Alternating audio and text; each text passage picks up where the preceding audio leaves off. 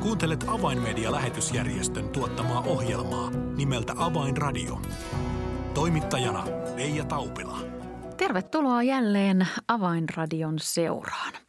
Vuosi 2022, se on kääntymässä ihan loppusuoralle.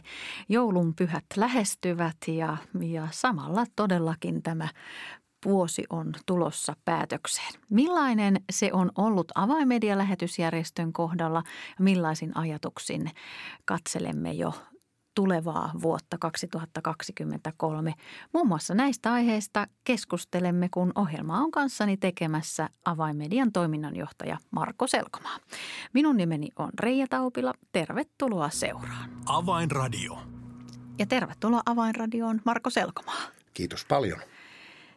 Tuntuu, että tämä vuosi 2022, niin se on mennyt vähän niin kuin huijauksessa. Ainakin itsestäni tuntuu siltä, että mihinkä ne kaikki tämän vuoden kuukaudet ovat menneet. Mutta noin isossa kuvassa, kun Marko katselet peruutuspeiliin, niin miltä se sinun näkökulmastasi avaimedian toiminnanjohtajana on näyttänyt? No niin kuin totesit, niin vuosi on mennyt todella nopeasti. Ja erittäin paljon positiivisia asioita on tapahtunut – evankeliumia on levitetty avainmedian toimesta todella runsaasti. Ihmiset ovat vastaanottaneet evankeliumia, olemme opettaneet monipuolisesti sanaa ja varustaneet eh, toisia kumppaneitamme eri puolilla maailmaa.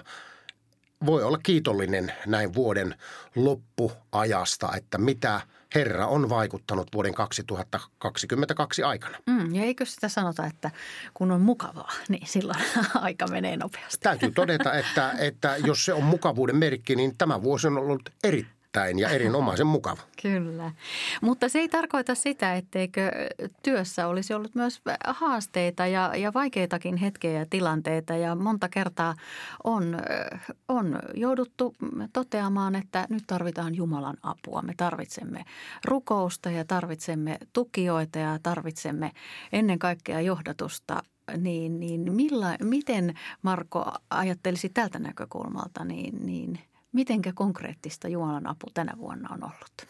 No Jumalan apu on ollut hyvinkin konkreettista ja ihan tuohon esirukoilijoiden merkitykseen, niin aina kun Suomessa kierrän äh, avainmediatilaisuuksia pitämässä, niin järjestää joka paikkakunnalla tulee yksi tai useampi ihminen, joka tulee varttavasten ja kertoo, että Marko, Jumala on antanut avainmedian työn – minulle rukous, esirukous taakaksi ja ympäri Suomea, niin oikein haluan kiittää sinua, joka olet kenties yksi avainmedian rukousarmeijan soturi, rukoustaistelija, esirukoilija. Ilman esirukousta hengellistä työtä, lähetys, medialähetystyötä ei voisi tehdä, koska me olemme konkreettisesti siellä etulinjassa taistelemassa vihollisen valtoja vastaan ja eihän vihollinen tykkää siitä, että evankeliumi leviää ja pimeydessä olevat ihmiset saavat valkeuden.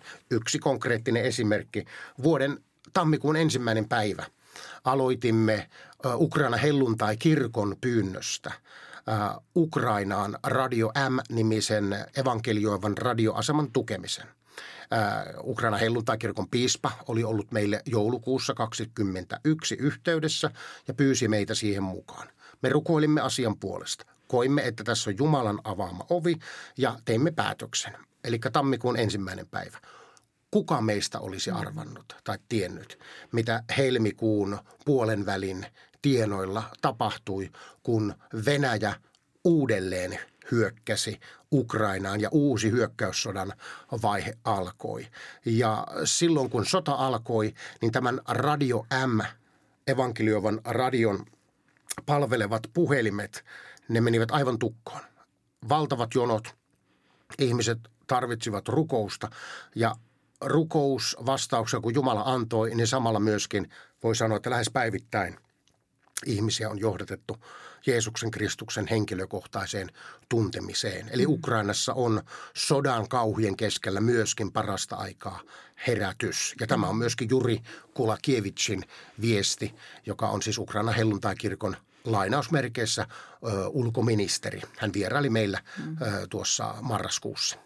Niin, todella on sanottava, että tämä Ukrainan tilanne ja sota, sota maassa, niin se on leimannut koko tätä vuotta ja leimaa, leimaa uutisia ja ihmisten arkea vielä toivottavasti ei pitkään, mutta ainakin jonkun aikaa näin on oletettavissa. Niin, niin Marko, millä tavoin muutoin tämä Ukrainan tilanne ja, ja yhteistyö Ukrainan helluntai-liikkeen kanssa, niin millä tavoin se on muuten näkynyt sitten avainmedian ää, toiminnoissa tämä Ukrainan tilanne? No sen lisäksi se on näkynyt sillä tapaa, että me itse teimme päätöksen, että me avainmediana, koska meidän missiomme on, ettei yksikään hukkuisi. Me evankelioimme, me opetamme, me varustamme median välityksellä, joka on meidän ydintehtävämme. Niin me teemme sen päätöksen, että tahdoimme rohkaista muita kannattajiamme olemaan muun muassa Fidan kautta kos, jos tahtoo antaa materiaalista apua tai apua nimenomaan humanitaarisen avun piikkiin. Ja siitä Jumala on siunannut meitä myöskin siinä anteliaisuuden sivussa ja itsekin tahdomme antaa järjestönä lahjoituksen sitten humanitaariseen apuun Fidan kautta. Mutta nyt taas uusi merkittävä ovi avautui marraskuussa, kun Juri Kulakevits oli käymässä ja siellä on alkanut sota-alueella toimivien pastoreiden avustus projekti. Eli siellä on useita kymmeniä helluntai-seurakuntia, joissa pastorit ovat paikalla, seurakunnat pyörivät. Ympärillä on sota. Sotatantereella nämä seurakunnat palvelevat kärsiviä, maan sisäisiä muuttajia, haavoittuneita, vanhuksia, sairaita. Ja he tarvitsevat sen kovan paineen keskellä rukousta totta kai, mutta myöskin aivan aineellista apua, varallista tukea, että he voivat elää ja että he voivat palvella kärsiviä lähimmäisiään. Ja todellakin marraskuussa me aloitimme ja lähdimme tähän projektiin mukaan.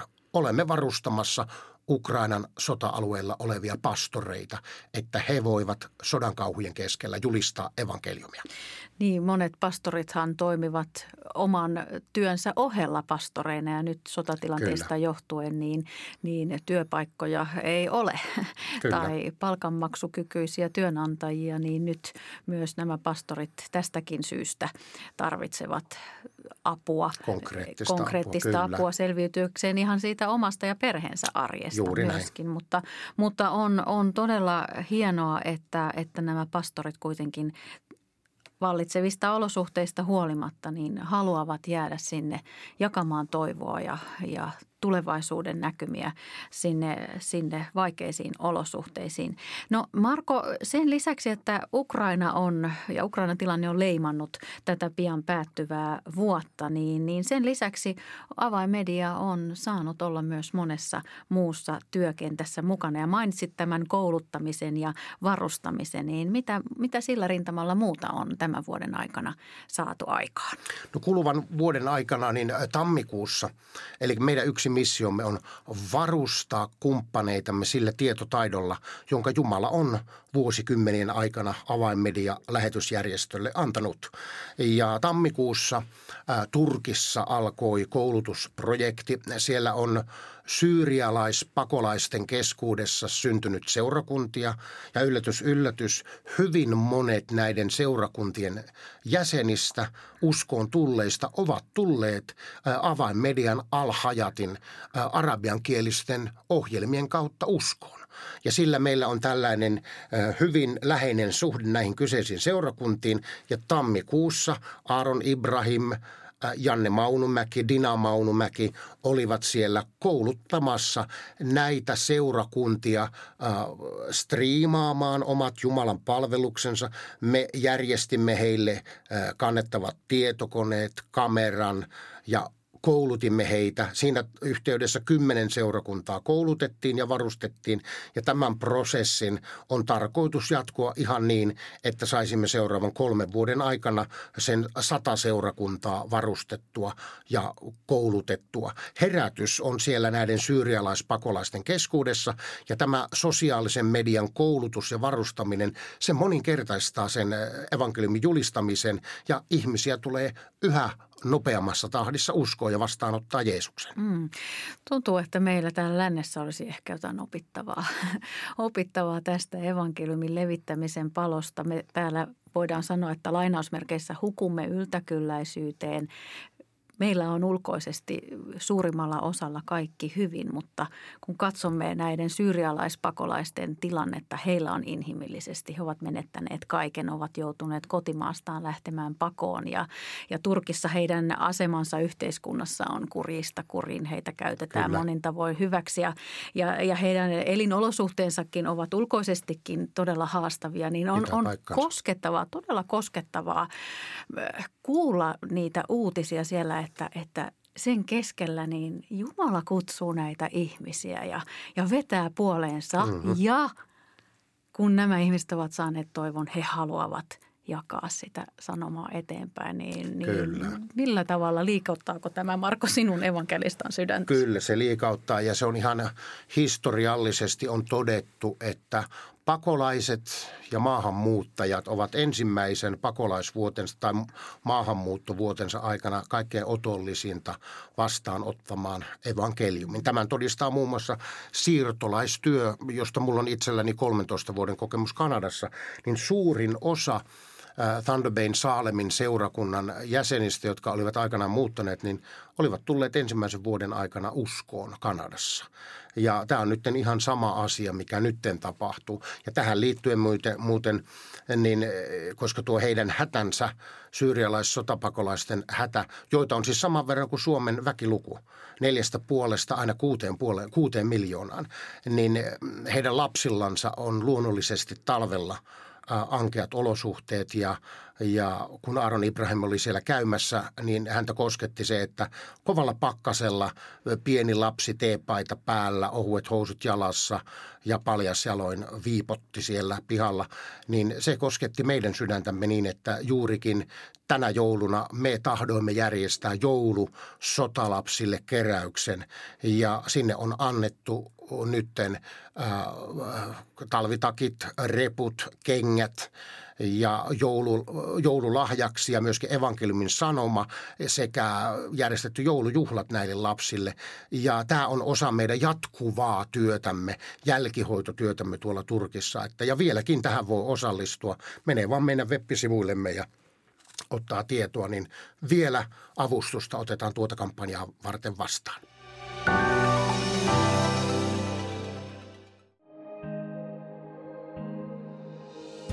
Avainmedian medialähetystyö tarvitsee esirukosta ja taloudellista tukea. Lahjoita 20 euroa lähettämällä tekstiviesti numeroon 16499. Kirjoita tekstiviestin sisältö avain 20 ilman välilyöntejä. Siis tekstiviesti avain 20 numeroon 16499. Lahjoituksesi avulla saavutamme ihmisiä, jotka eivät vielä tunne Jeesusta. Kiitos tuestasi.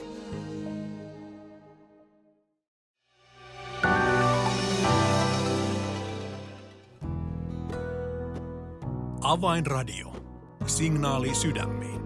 Kuuntelet Avainmedia-lähetysjärjestön tuottamaa ohjelmaa nimeltä Avainradio ja tässä ohjelman alkupuolella olemme keskustelleet toiminnanjohtaja Marko Selkomaan kanssa siitä, Millainen pian päättyvä vuosi 2022 on avainmedian kohdalla ollut? Ja ehdimme tuossa jo keskustella siitä, millä tavoin Ukrainan sota on, on leimannut myös avainmedian työtä. Ja saimme kuulla myös hyviä uutisia Turkista, jossa siirtolaisten keskuudessa evankeliumi menee eteenpäin. Ja myös avainmedian tämän vuoden joulukampanja joulusotalapsille, millä tavoin se saa koskettaa siellä heikossa tilanteessa tilanteessa olevia perheitä. Marko, näiden toimintojen lisäksi niin tätä koulutustyötä on Turkin lisäksi tehty myös Taimaassa.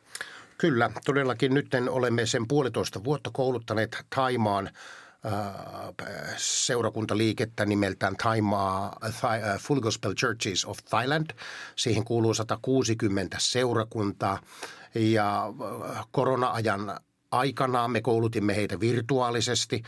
Saimme rakentaa sinne studion, kalustaa studion ja siitä studiosta on tullut nyt keskuspaikka koko Taimaan helluntai-liikkeen mediaoperaatioita varten.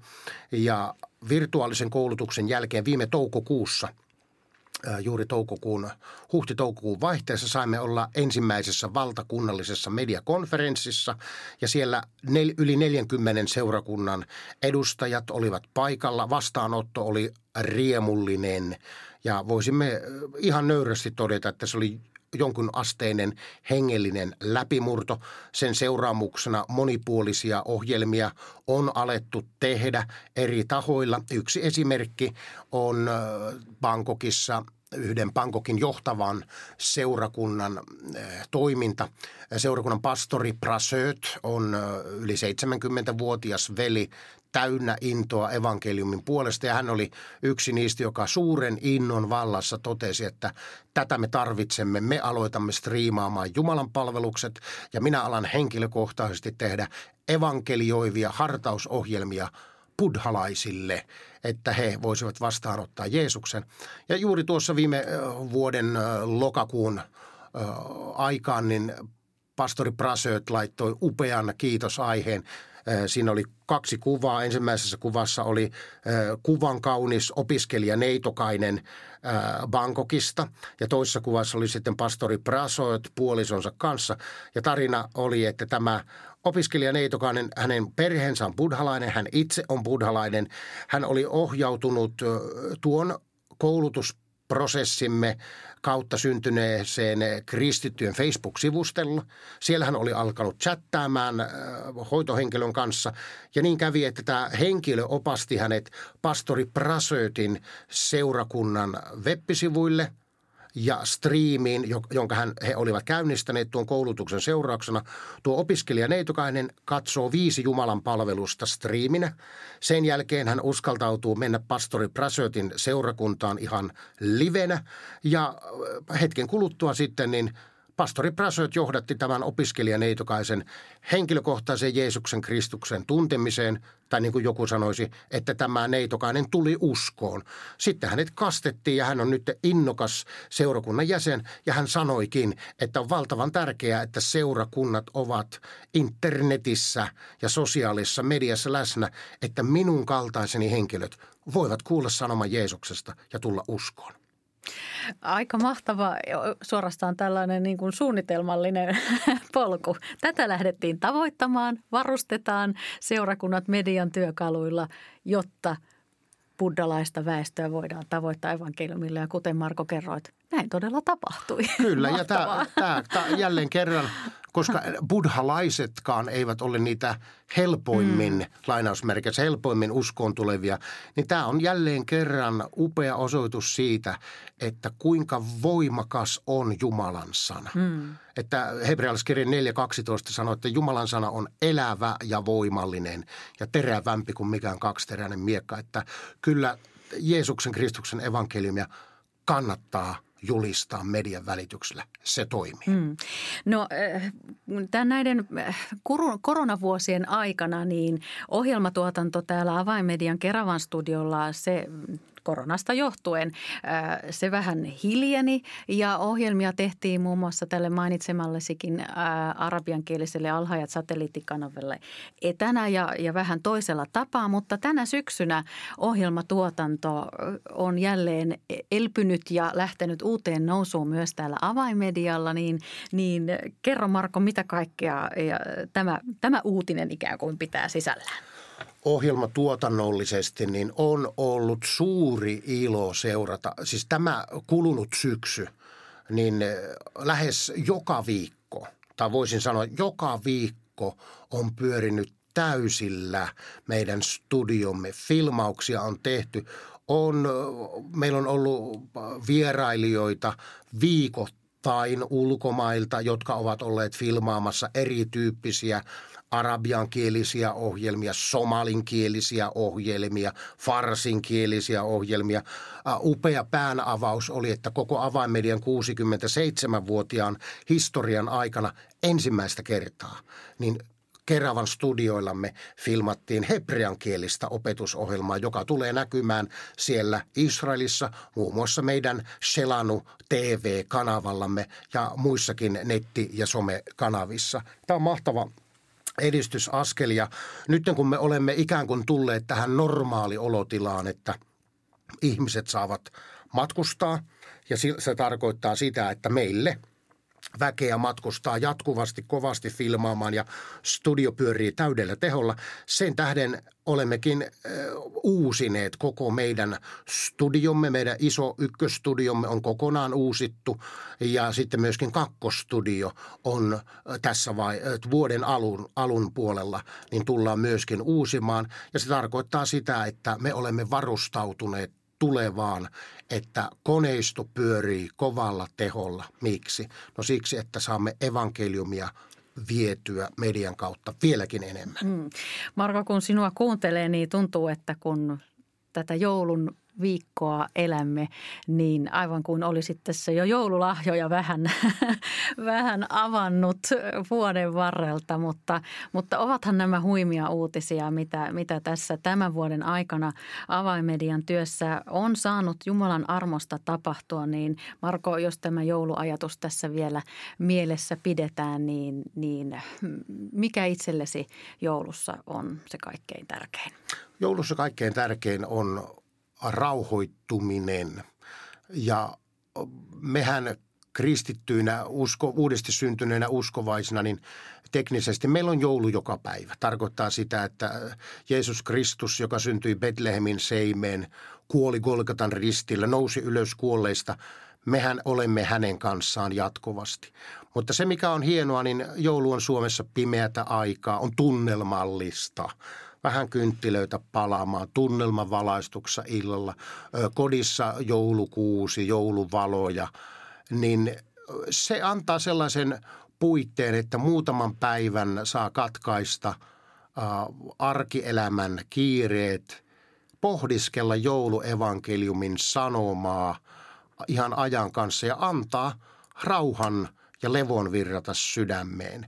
Ja myöskin eh, huomaan itsestäni, että mitä enemmän ikää tulee, niin myöskin tämä jouluna anteliaisuus – lahjojen antaminen. Siis silloin kun lapset oli pieniä, niin silloin kaikki pistettiin, että lapsilla on lahjoja.